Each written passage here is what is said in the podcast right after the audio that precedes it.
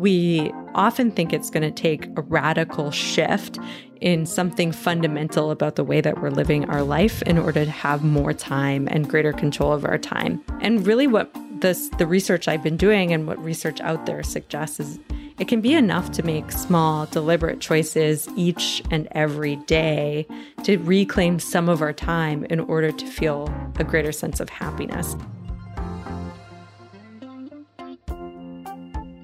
Welcome to the Rooted in Relationships podcast, where we talk with renowned researchers and experts about the scientific insights that can help you build meaningful relationships with young people.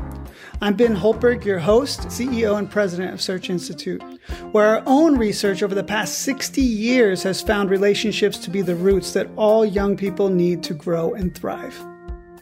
Time is one of those things that we just don't quite have enough of in our lives. Whether it's trying to squeeze in that exercise, or whether it's reading that book that's been sitting on our shelves for far too long, or even just completing our to do lists at work and at home. Our guest today, Dr. Ashley Whillans, is an expert on understanding how we make decisions about time and money and the impact it has on our well being. As practitioners, as teachers, we're facing a time where many people are being burnt out. And this topic of time management and self care couldn't come at a more important time. Dr. Ashley Whillans is a tenure track faculty member at Harvard Business School. She's published in top tier journals, and she's also been featured on prominent press outlets like the Harvard Business Review, New York Times, Washington Post, the LA Times, and many, many more. Dr. Whillans has recently published a book called Time Smart How to Reclaim Your Time and Live a Happier Life. Dr. Whillans will also talk about her research on generosity building interventions for young people, how giving opportunities for young athletes to give back can have powerful implications for their lives. I can't wait for you to hear this episode. I'm really excited to have Ashley Whillans with us today. Welcome, Ashley. Welcome to the podcast. Thank you for having me. I'm really intrigued by your work, Ashley, and I think that your work is so important for practitioners, for teachers that are working with youth. I found myself really uh, just helped by your book. And I'll have to say that my spouse is probably very grateful for your book as well, because it's helped me make decisions about my time. So in today's episode, I'm really excited to dive deep into your work and, and also the idea of how do people integrate their daily decisions in a way that impacts their long-term well-being because that's not talked about very much and i think we miss that often as as uh, practitioners and people working with youth. And so i would love to hear your story ashley of what brought you to really want to study this topic of understanding time and, da- and people's daily behaviors as it links to well-being. And then we'll dive into some of your work around uh, generosity and, and helping youth uh, have opportunities for generosity. So, yeah, take us back as, far as you want to take us back to what are some meaningful moments in your life that really brought you to this point and uh, being where you are today. Yeah, so I'm more than happy to share my somewhat roundabout path to studying time, money, and happiness. I actually started off as a professional actor and went to theater school and became really interested not in learning lines or blocking. I was not very good at knowing where to stand on stage or remembering what I was supposed to say and to whom when. But uh, really trying to understand the underpinnings of human motivation and why people do what they do, both good and bad. And that led me on a path to studying psychology in undergrad. So I went back to college after theater school and immediately the topic of psychology resonated with me because I had just been in theater school studying my characters' lives and the historical context that they lived. And here was a whole discipline devoted to trying to understand what makes people tick and even more specifically in the field that I became interested in, how we can encourage or nudge people toward living the best version of themselves through different interventions, encouragement, different setting up structures or settings in a way that encourages people to thrive. So that's where I became really interested in the psychological study of flourishing and human happiness. And I conducted my PhD at the University of British Columbia with my undergrad and then eventual grad school mentor, Liz Dunn.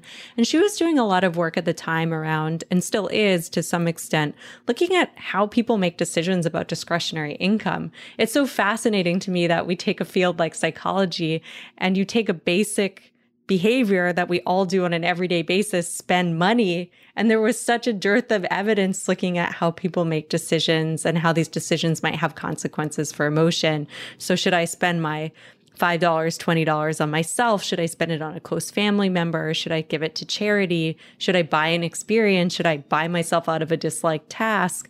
And she was doing a lot of research on the time related to discretionary income and how we think about spending our money on a daily basis. And we got to talking and thought, well, a lot of these same principles that apply to money must also apply to time. We might not put in as much thought around how we spend our time on an everyday basis as we could or should. Time is a lot more amorphous. It's more difficult to track than money even. So it's probably something we think about even less about where our time goes on an everyday basis. And so I really became interested in trying to understand the ways that we spend time on an everyday basis and how they become the cumulative total of how we spend our lives?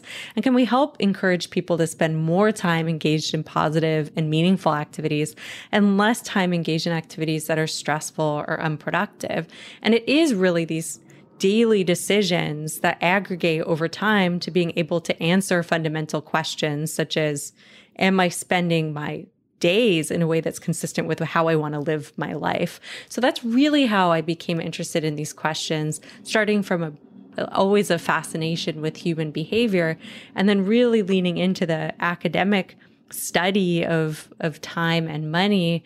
And now with the publication of my book and being at Harvard Business School where we're asked not just to do basic research but also to put these ideas into practice in organizations and put them put our ideas out there in a way that can be useful that can be practical. I think i really think a lot about how we can take theory and implement it on an everyday basis not just talk about these ideas broadly, but what does that look like in practice? And what are the barriers that get in the way from spending our valuable resources like time and money in ways that can not only promote our own happiness, but the flourishing of those around us? Yeah. So I'm curious of this fascination or even that spark of feeling like curiosity towards psychology and understanding it more coming out of emerging out of your experience as an actor. If we even track it back even further where did that start to uh, emerge for you and your interest as a young person yourself as a as a high school uh, did you grow up in canada? Where did you grow up? And how did this kind of even acting to psychology or that that understanding of people and how we respond and react come from i sometimes joke about this because i think my parents would always sort of make fun of me that I was always documenting, right? So I, I always had lists of things I wanted to do with my time and things that I wanted to do with my money. I would write long, extensive lists all throughout school, elementary school, middle school of what I wanted to accomplish or what financial goals I had for myself. And I was constantly documenting. I remember one Halloween again, I, I think I was a born researcher. I would count meticulously my Halloween candy, and I knew exactly how many of each type of candy I received. And one time, my mom ate one of my prized possessions, one of the rarest chocolate bars I had received. And she didn't think I would know. And I pulled out my log and I said, yes. Mom, this one has gone missing. Do you know where it is? And she felt so bad. I, um, because I was like meticulously documenting my Halloween candy unbeknownst to my mom. So I definitely think this quantification of daily decisions has always been something that I've just naturally done and been interested in as a way to track progress against goals, of a way to understand the world around me. And yet also this emotional piece and mm-hmm. you know acting is really about understanding emotions and expressing emotions and learning how to kind of turn on and off emotions understanding others characters emotions. And so that has always been something i think that's been you know front and center in my life as well. So even you know i remember from a really early age thinking a lot about trying to understand other people, like what their experiences were like. And I remember the first time, for example, that I went downtown and saw a homeless person for the first time. And I remember writing in my diary about trying to understand what that must be like. Like, what is the visceral experience of that person's day to day life? And so I think what's so nice about the field of psychology is that you really do get to bridge sort of this quantifiable rigor with human experience and people's emotions and really trying to understand other people's experiences.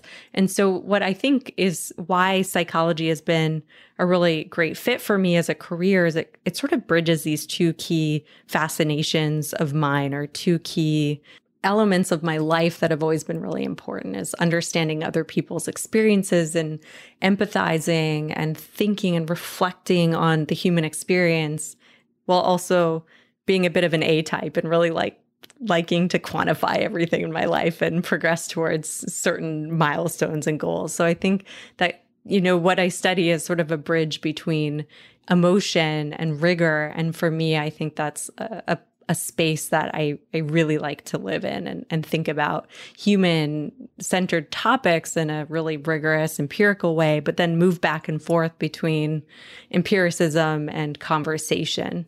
Yeah, that's interesting. I mean, well, first of all, I'll say I have a six year old that is very much like a little Ashley uh, Whillans, is very, he keeps tracks of things and it surprises us what he knows. We're like, what? How did you know that, little man? But I also am really curious about this for you, and I want to weave this in as we go, uh, as we talk more about this. But there was kind of a that kind of type A or kind of analytic side of of really setting goals and, and achieving goals. That is a really great quality or or trait. But there's something interesting about your work that took a turn of saying it is about that. It's about documenting your time, being aware of your time, understanding the importance of your time, but also connecting it to something very meaningful, right? And so this is something that, tran- that is is bigger than yourself. This is not only about reaching goals, but it's a, it's about how you do that uh, and how you live and how you flourish. Were there any kind of monumental moments for you personally in your life that shifted that little girl, Ashley Whillans, really keeping track of things and documenting things and that curiosity to then I want to do that, but I want to do it in a meaningful way. Because I think there's a lot of people out there who are goal driven, but sometimes that can come at the cost of their emotional and relational health. Yeah, so there have been a few transformative experiences. I think kind of going back to this idea of always wanting to use that focus and energy for purpose, for a social mm-hmm. good. Mm-hmm. That really came out of some early experiences related again to international travel and serving the community. So when I think back to some of my early transformative experiences, I had the opportunity to travel abroad during high school to do some nonprofit work and to work with a local community and, and build a community center and really get to know those who were struggling to make ends meet financially, but who were really happy and, and content and just seeing again the way that other people live and and really wanting to use this knowledge, use what I like my energy to help those around me help themselves in some way, if that makes sense. So that was always, I think, one key part. And I, I now pursue research on things like gender equality and reducing the burden of unpaid labor for women living and working all over the world. And I've spent a lot of time in Kenya and in, in, in rural I was supposed to go to rural India um, to start a field project, but I'm still implementing through a nonprofit partnership there. And really, again, trying to use what we know, use some of this rigor and rigorous scientific methods to really enable people to empower themselves um, by removing barriers to success. And so that's always been kind of a through line in my academic work and really why I think I've always channeled this goal driven mentality in an externally facing way is I just see one, the need and, and the impact that some of this work can have in other contexts that don't have access to some of the same resources that we that I do and I have had. Um, so this sense of wanting to give back, this sense of responsibility to give back has been um, something that's always been a through line for me. And then on a very personal note, and I, I talk about this in the book, and I grew up with two same age cousins. So my family is quite small, and I grew up with two same age cousins that have Duchenne's muscular dystrophy. And for those who aren't familiar, it's a degenerative, it's a genetic degenerative disorder where you lose all function of all of the muscles in your body very slowly over time, but your neurological function is always intact. So, of course, it's very difficult to live through. And both of my same age cousins passed away around the same time that I was starting my new faculty job. And just really those kinds of experiences are so powerful and transformative in reminding you that time really is the most precious resource that you have. So it was part of this catalyst of writing the book as well, because I felt like in my own life, I wasn't always make op- making optimal decisions. We always hear people say on your deathbed, the thing that you're going to think about isn't having spent more time on a work project. It's going to be thinking about your social relationships, the community you built um, and were part of, um, the lives you helped. Um, those are the things you're going to think about when looking back on your life. And I felt that I wasn't necessarily spending my time in a way that was cultivating things outside of work. So I was a junior faculty member, very stressed out and busy, focusing mostly on professional relationships as opposed to personal and struggled a lot during this time. And so one of my one of the factors that encouraged me to write this book too was just that if I'm having a lot of time kind of living my life in a way that I ideally want to live my life, if I'm so time poor and not able to invest in my health or my social relationships to the extent that I want to, not contributing back to my community as much as I wish I was. And I study time trade offs for a living. this is literally my vocation is studying time and happiness. Then other people must be like, they're having a difficult time as well. And so it was my kind of inspiration for writing the book and saying, you know, here's some strategies based on science, trying to make the science more accessible, but mostly and most importantly, rather, um, more actionable. And so I think that's, you know, I've always been interested in translating academic work to practice, but I, I think I hadn't really considered putting that into tangible, actionable resources until going through this struggle in the first couple of years, having just lost my cousins and kind of checking in on myself and saying, Hey, I really don't think the way that I'm spending my time is how I want to say that I've lived my life at the end of it.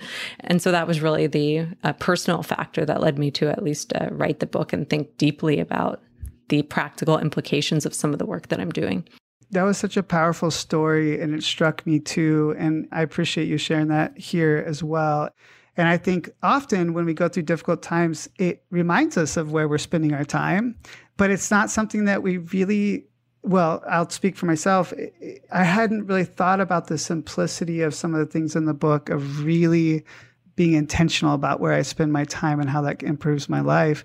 And especially right now i think people are struggling with that in general as work life has uh, merged for the last year in some ways from virtual work. And i know you've uh, published in that area as well and written about working, you know, the virtual world of work and teamwork. So I'm just thinking about the practitioners out there and the teachers.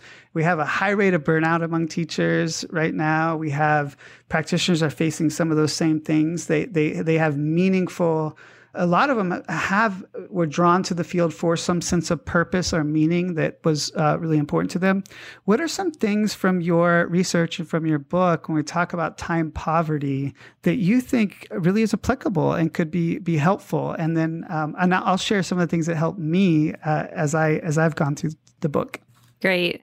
Uh, we are doing research on social workers in particular, and teachers and police officers and frontline workers exactly for the reasons that you're outlining. It's purpose driven, and that actually creates a tendency to overwork uh, out of intrinsic motivation. And so it can be very difficult to create boundaries between work and home. And I mean, I think my the research I've done kind of speaks broadly across industry, but I do think that those working in professions that are other serving are, as the research has shown, at a greater risk for burnout and stress and ill being as a result of, of constant investment or over investment in many or all areas of uh, our lives.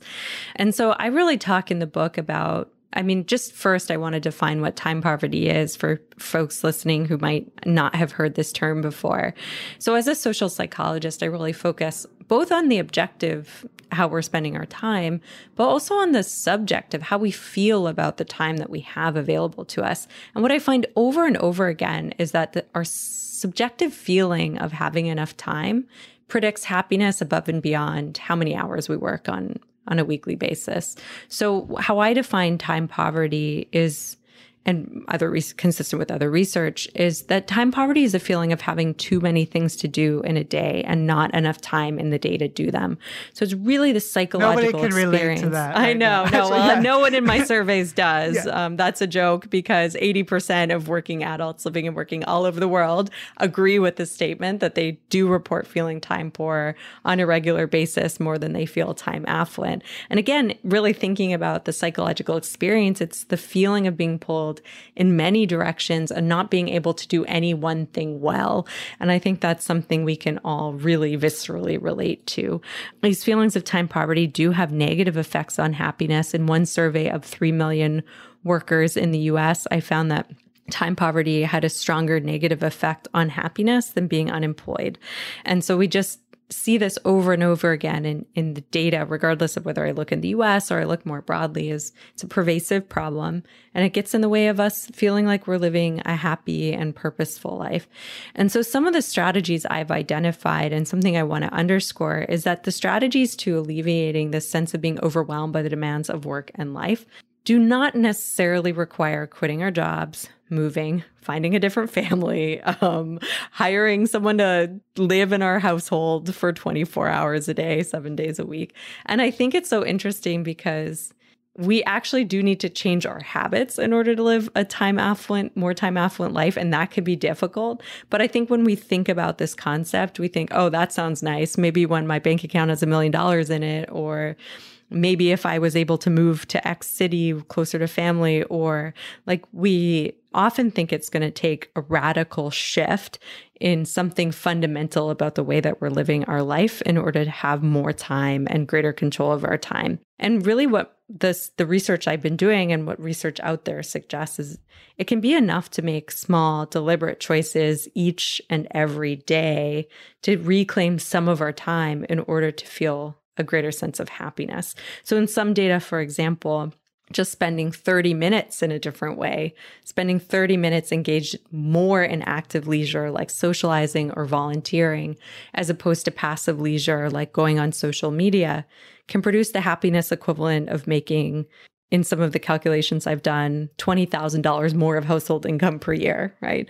So it's really just, I think the first place to start, and what I talk about in the book is first identifying areas of opportunity in your own life. If you're going to be trying to become more financially savvy, you would look at how you were spending your money. As we were talking about, discretionary income is something we all should give some thought to as well.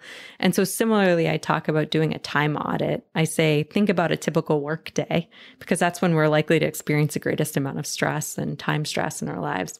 Think about the activities you did in the morning, the afternoon, and in the evening. What were the activities in which you felt the greatest positive emotion, joy?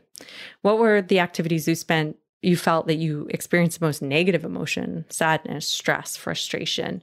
What activities were most meaningful? Which felt the least meaningful? And so it's important to distinguish between positive and meaningful activities because some of the things that we do on an everyday basis that are meaningful, like providing constructive feedback to a colleague, are not going to feel good at the time, but they're going to help. They're identified and aligned with our overall goals in life, training for a half marathon, teaching our child to read. Maybe in the moment, those things feel hard and frustrating, but they are high in meaning. So we want to make sure we're balancing our activities on an everyday basis for both meaning and pleasure. But even just going through this simple exercise, we can start to see where some of our time goes missing on an everyday basis. Maybe we spend too much time constantly responding to work emails when we could actually just do that at one time at the end of the day. Maybe we spend too much time worrying about our cleaning in our house being perfect. And maybe we could either try to let that go or outsource it altogether. Maybe we spend too much time on tasks at work that we could actually be delegating to someone else for whom that would be an opportunity. And for us, it's a chore. So, really, the first piece of this is starting to gently and in a non judgmental way start to look at how you're spending time on an everyday basis and asking yourself, is that aligned with how I want to live my life, ideally? And if not, why not? And what are some of the smaller things I can do on an everyday basis right now to start moving more of those activities into the positive quadrants, meaning high meaning or high pleasure, or high meaning and high pleasure, ideally? And how can I start spending less time engaged in negative and unpleasant experiences? So that's really the first place to start that's so important and i found it so helpful and, and meaningful to kind of go through that in my own life that audit and realizing like how much time i'm spending on things that i could improve and, and what it's costing my family and, and my time with my children. And so the why worksheet especially as i started to work through it which is a worksheet to really ask that question of well why is this important? Why am i doing this? What it often begins to allow you to to put boundaries around your time for a greater meaning and i think that was a really important part of, of my journey. So yeah, and I just want to put pick up on one example here for listeners who might be curious about like what this why exercise is. But even at a really like small level, I think asking ourselves why are we engaging in this activity can be really powerful. So I remember my book editor and I were we came up with this, you know, like kind of exercise in conversation because we so often both found ourselves looking at social media or spending time on reading news that was not necessarily contributing to our lives in any way and in fact was probably detracting from our productivity or from time spent with our partners because we ended up spending more time at the computer as a result. And just by asking ourselves why like why was i doing this? And we often notice patterns. So for example we would notice that we would often check social media right before a major presentation. And then we are like well why is that? Well i'm really anxious about this presentation or well, i'm feeling a little bit nervous and so we started to say, okay, well, that makes sense. Again, you want to ask yourself this in a non judgmental way. You're like, that's objectively a stressful situation. Of course, I'm trying to distract myself, but actually, I'm just imbuing my day with even more negativity and stress. I'm having the opposite of intended effect here. So, what could I do instead? What could I substitute that activity for? And so we both kind of came up with our own individual strategies of substitution. He would listen to Headspace. I would go for a walk around the block prior to a call if I felt like I wasn't going to get anything done because I was simply thinking about this upcoming meeting that was stressful. And so I think that's a, a nice example of something small that we can all start doing in the context of our everyday life that can make a big difference to help us get more time in activities we want to be spending time on, like mindfulness training or going for walks outside, and less time on an activity like social media that I think many of us could agree we probably are over indexing on. Yeah, and it's it's interesting too because I think for me personally, sometimes when I get really stressed, I have a lot going on. I sometimes cut off the very things that I need the most to help me get through that time, my relationships or the healthy habits or things like that. And so I just imagine, you know, for practitioners, teachers listening to this is like just finding small ways to make some disruption in what you're doing in the day and in positive ways that can make a lasting difference. And so I, I want to kind of move to a different topic young people who really want to do good, but have not integrated into their daily life to do good, to live in that kind of uh, generosity. And you uh, partnered with charitable foundation, uh, charitable impact, right? Uh, foundation to really think about how we utilize technology to help give opportunity to young people to give to give charitably. And so I would love for you to kind of lay that out for us of those daily behaviors and how they were embedded in the the, the project that you did. And then maybe just give us some overview of to that and if there's some findings that you that uh, preliminary findings you're finding and then maybe take it more broad to say how do you see this your findings being able to be integrated possibly in school systems or in after school programming and things like that. Yeah. So, I mean, it is interesting to talk about these two streams of research in parallel because it really is about making these decisions, both about time and money, streamline and something that we don't even have to think about. So, there, how can we kind of make time affluence or time management and also charitable giving and pro social behavior a seamless part of the way that we live our lives so that we don't even have to think about it. It doesn't feel like a burden. This is the way that we seamlessly go about living our day to day lives and helping others is built into that process. And so we really became interested in in this question in part because of our partnership with Charitable Impact. So I've been engaged with the Charitable Impact Foundation since graduate school. Again, always really trying to think about putting my research findings into practice. And so this was a relationship I had cultivated in graduate school. And they were so passionate and adamant, very rightly, about exactly this question of how do we integrate charitable giving into everyday life for people such that they have a checkings account, they have a savings account, and they have a charity account. So we think about our financial they're they're focused mostly on charitable donations, so that's the realm in which we talk about we're we're kind of talking about um, giving in the context of this project. But how can we make it so that it's a no brainer for people when they're spending money? They allocate some to their checking, some to their savings, and some to charity. And when we started to delve into the data and think more about this question. Of course, there's the digital finance route, and there's been some work that they've done internally to work with large credit card companies and banks, financial institutions to really institute that model. But we also wanted to start thinking about how we can cultivate the next generation's interest in helping, exactly as you're saying, take individuals, youth who are so purpose driven, so socially aware. I mean, I think that you, there is research, some of my own, some of others really suggesting this is on the rise. Like youth are, younger generations are socially aware and astute and have this global understanding of the challenges in the world at a much deeper level than I think myself or anyone in even my generation had at their age, and really make it possible for them to engage in purposeful actions on an everyday basis through institutions they were already engaged with and part of. So we kind of were thinking, you know, in the financial institution space related to banking and making charitable giving something that was natural to people when they were thinking about spending money. And how do you start to build in these models around giving that are so important? So research suggests you have some your parents talk about charitable giving or they volunteer, your I think 70 or 80% more likely to do those activities yourself. So it really is a habit that's strengthened in, in youth and in younger ages. And we even heard this as we were talking about how I ended up interested in this space. I had a transformative educational experience that imparted in me the possibility of really trans- helping others transform their own lives. And so we started to think about, well, what are the institutions that could help to strengthen this muscle of giving and making giving a habit?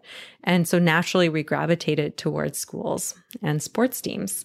Many youth are part of both of these organizations through compulsory school and many uh, youth sports programs. And so we started to build in charitable giving to everyday life within the context of these institutions. So, in public school context in Vancouver, where we started implementing these studies in schools, we had giving conversations where we worked with charitable impact. Every student was given an online charitable giving account that was endowed with some money in it uh, from the school, from a donor that was sort of funding the entire project um, as part of the charitable giving outreach that they wanted to do.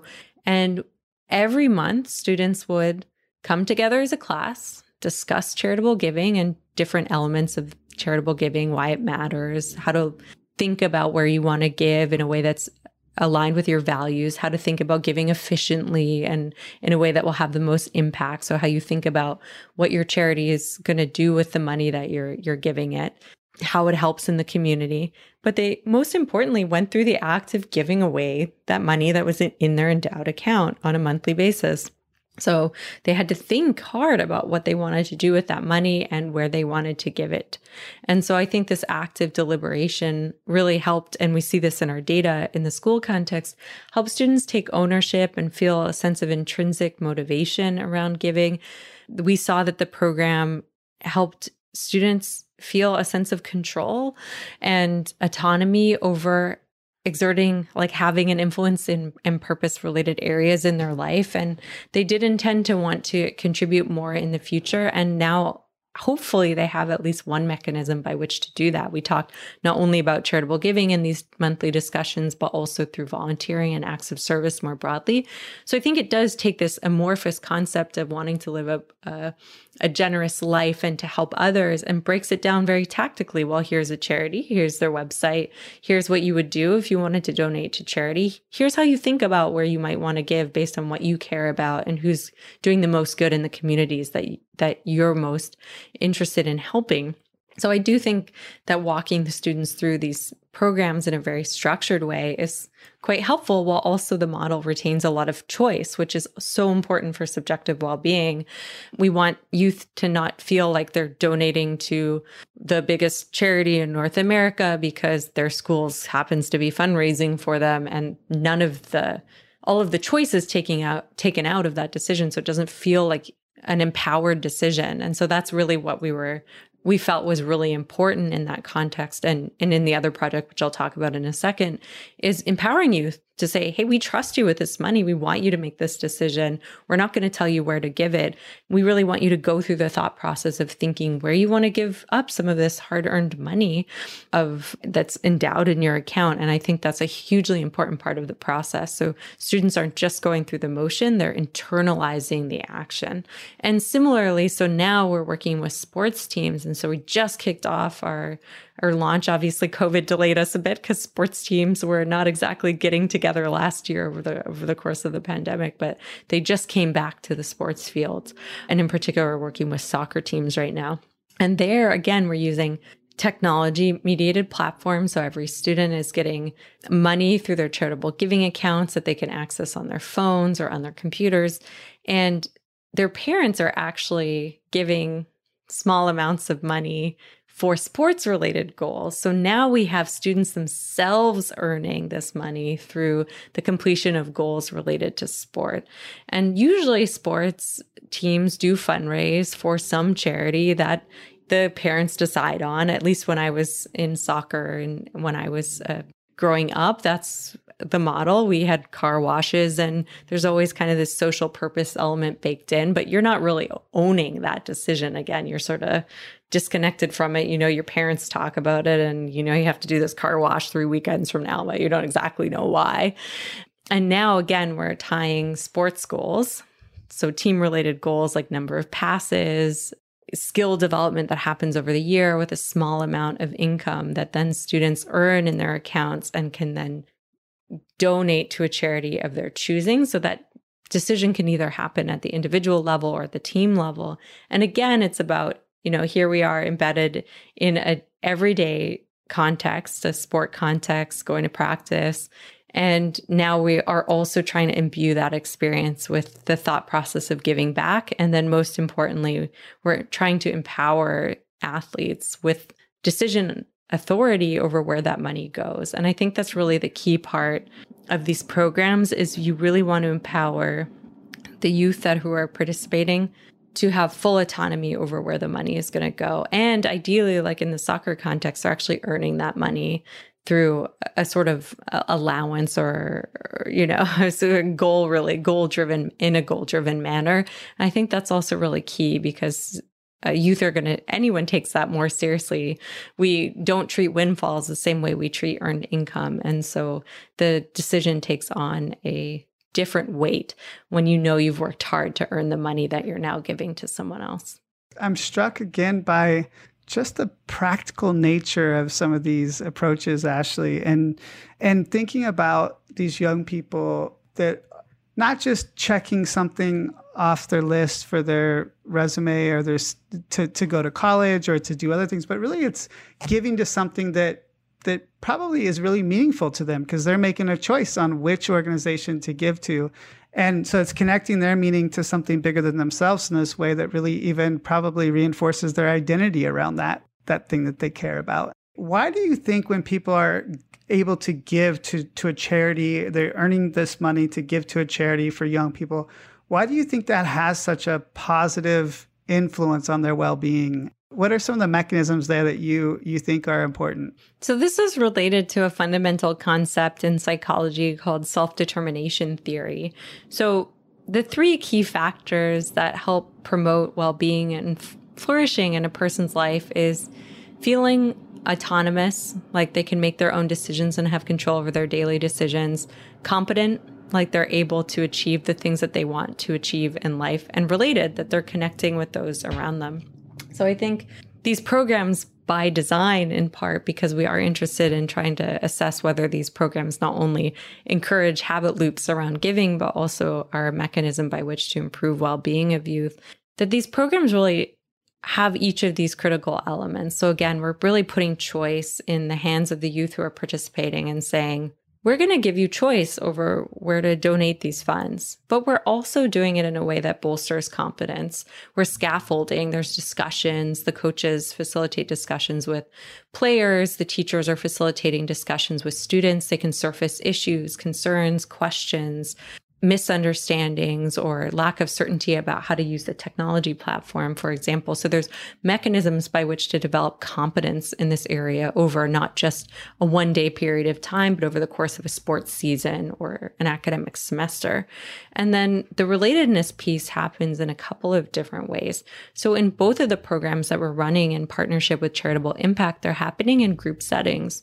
So classmates are talking with each other. So that's connecting the charitable giving opportunities connecting students with each other, but they're also able to connect with the recipients of their actions. So there's a lot of conversation, especially in the class programming around talking about the beneficiaries of the charitable giving. And there was also, I think, one of the charities came and actually presented, um, or someone from Charitable Impact presents on the impact that their donations have at a broad scale. So that helps with relatedness more broadly to the community. And then again, when we think about the sport context, that is also facilitating relatedness with each other because again now here students are working on team-based goals in order to give to charity and they're doing this together and having conversations together. So charitable giving here is a vehicle by which to have meaningful conversations with peers with coaches and to think about how we can affect the lives of those beyond our immediate social circles. And that's a good feeling I love that. Yeah, and I think that's a good thing for practitioners and teachers of, to even think about how are we giving those three autonomy, competence, and relatedness to youth that often those things are are kind of taken away and so but especially in in a context that allows people to connect to that kind of transcendent motivation that we know is so powerful i want to kind of shift and end this way because i think it could be really helpful as we think about key things for takeaways from all of the great things that we talked about today from really being more intentional about your time and understanding time poverty and how to be all of us can become more affluent in our time and being able to do things more intentional that are meaningful for, for ourselves. And then also creating those uh, social norms and contexts for youth and young people to to begin to connect to what the, the, the desire to to make an impact in this world of that answers the question not only around identity of of who am I, but what can I contribute to this world in such a powerful way that moves well beyond just kind of our typical performance indicators of GPA or or whatever uh, there is. So as we as you think about that most of our listeners are probably going to be practitioners and teachers with some researchers what are a few things that you would say if I had to bet on these couple of things to leave with you, I would bet on these things because they've shown up so much in my work and my research and something that they can take away f- from this discussion today? Yeah, I think we've been talking actually a lot about how to create and sustain positive habits um, sort of implicitly in this conversation. And so, kind of stepping back and thinking broadly about a takeaway from this conversation is to do anything different, to be a more time first person, to live a more intentional life, to give more to charity, to spend more time helping others. How do we think about incorporating some of those activities into the way that our day is already structured or disrupting some of the way that our day is structured in order to have more time? So, very concretely, from the time management perspective, something that people often ask me is, well, what have you changed in your own life as a result of this research? And one thing I said is I disrupted my morning habit. So, my habit used to be go get up, go straight to the computer and start working. And now I get up, even if I want to go straight to the computer to start working, I force myself to at least have half an hour, sometimes an hour in the morning to check in with my partner, to have a little bit of exercise time to do some reflection, to check in with elements of myself other than work. And that helps me do the same throughout the day. So that's an example of where I disrupted a habit in order to really ensure that my day starts off in a way that is already prioritizing life, maybe a little bit more centrally than just one specific aspect of my life, i.e., work. I think another area related to this or another example is exactly as we've been talking about. So when you're thinking as, being a practitioner trying to put some trying to encourage those around you to spend more time on an initiative can you somehow incorporate it into something else that you're already doing? So one thing i've heard so much of during the pandemic is everyone wants more social time but everyone is so burnt out over zoom. So you have this these forces working against each other. We all feel very connected and simultaneously way too connected all the mm-hmm. time. Mm-hmm. And so one thing you can do to you know kind of put those two things together is say well if we have a check-in meeting let's spend 5 minutes informally checking in with each other let's not put an hour in the calendar let's not put a 3 hour virtual game night into a team calendar when we're already feeling so burnt out about being online constantly. But let's try to check in in small increments in five minutes, in 10 minutes, in an email chain of funny memes around a certain topic.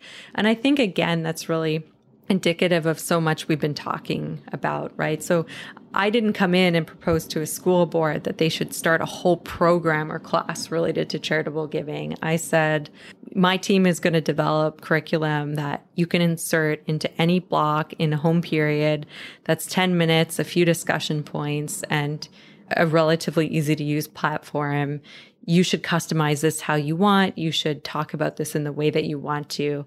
And so trying to think about in incorporating some of these activities, either that we want ourselves to engage in more or that we're hoping to inspire among our constituents in places that we already meet together that already exist i think is a really important place to start. We there's recent research that came out in nature which i absolutely love because i talk about this all the time and now there's finally a research paper is we often think about when we're trying to solve a problem adding. We just need to add another program. We need to add an additional task add an additional responsibility but we kind of forget about the magical power of subtraction. So maybe by removing that long virtual games night, we can actually have more, we're actually allowing more space to have informal conversation during the day. Ending meeting early actually gives more time for spontaneous conversation. We don't need to add time for spontaneous conversation. We need to make our meetings shorter so they more naturally arise. Um, we might not need to add a charitable giving program, but rather make space in the programming that we already to have that we already have to have a meaningful discussion about this important topic. And so I really encourage everyone listening to think about where not only in their personal lives, but also their professional lives, that they can think about subtraction as the answer to getting to somewhere new or spending more time in areas that are important. That's a great way to end. And I just want to thank you, Ashley, for your work. It's been meaningful to me in my own life.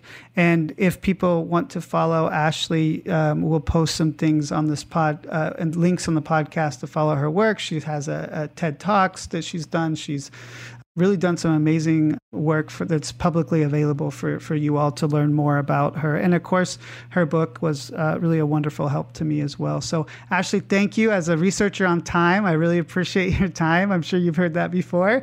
Thank you so much for your time today. Yes, and thank you for yours. It was great having this conversation. I really appreciate it. Thank you for listening. I want to thank our guest, Dr. Ashley Whillans, for appearing on the show, as well as our support staff who made this podcast happen. This podcast was also made possible through the support of a grant from the John Templeton Foundation and the Bill and Melinda Gates Foundation. The opinions expressed are those of the speakers and do not necessarily reflect the views of the John Templeton Foundation nor the Bill and Melinda Gates Foundation. Tune in next time when we'll be talking to Peter Samuelson and Karen Kingsley from Luther Social Services on how Opportunity Youth use their understanding of gratitude, generosity, and hope to help them navigate the challenges they face in their lives. If you have the chance, we'd love it if you could review the show wherever you get your podcasts. Reviews are one of the best ways for others to find out about the show. On behalf of everyone at Search Institute, thank you so much, and we'll see you next time.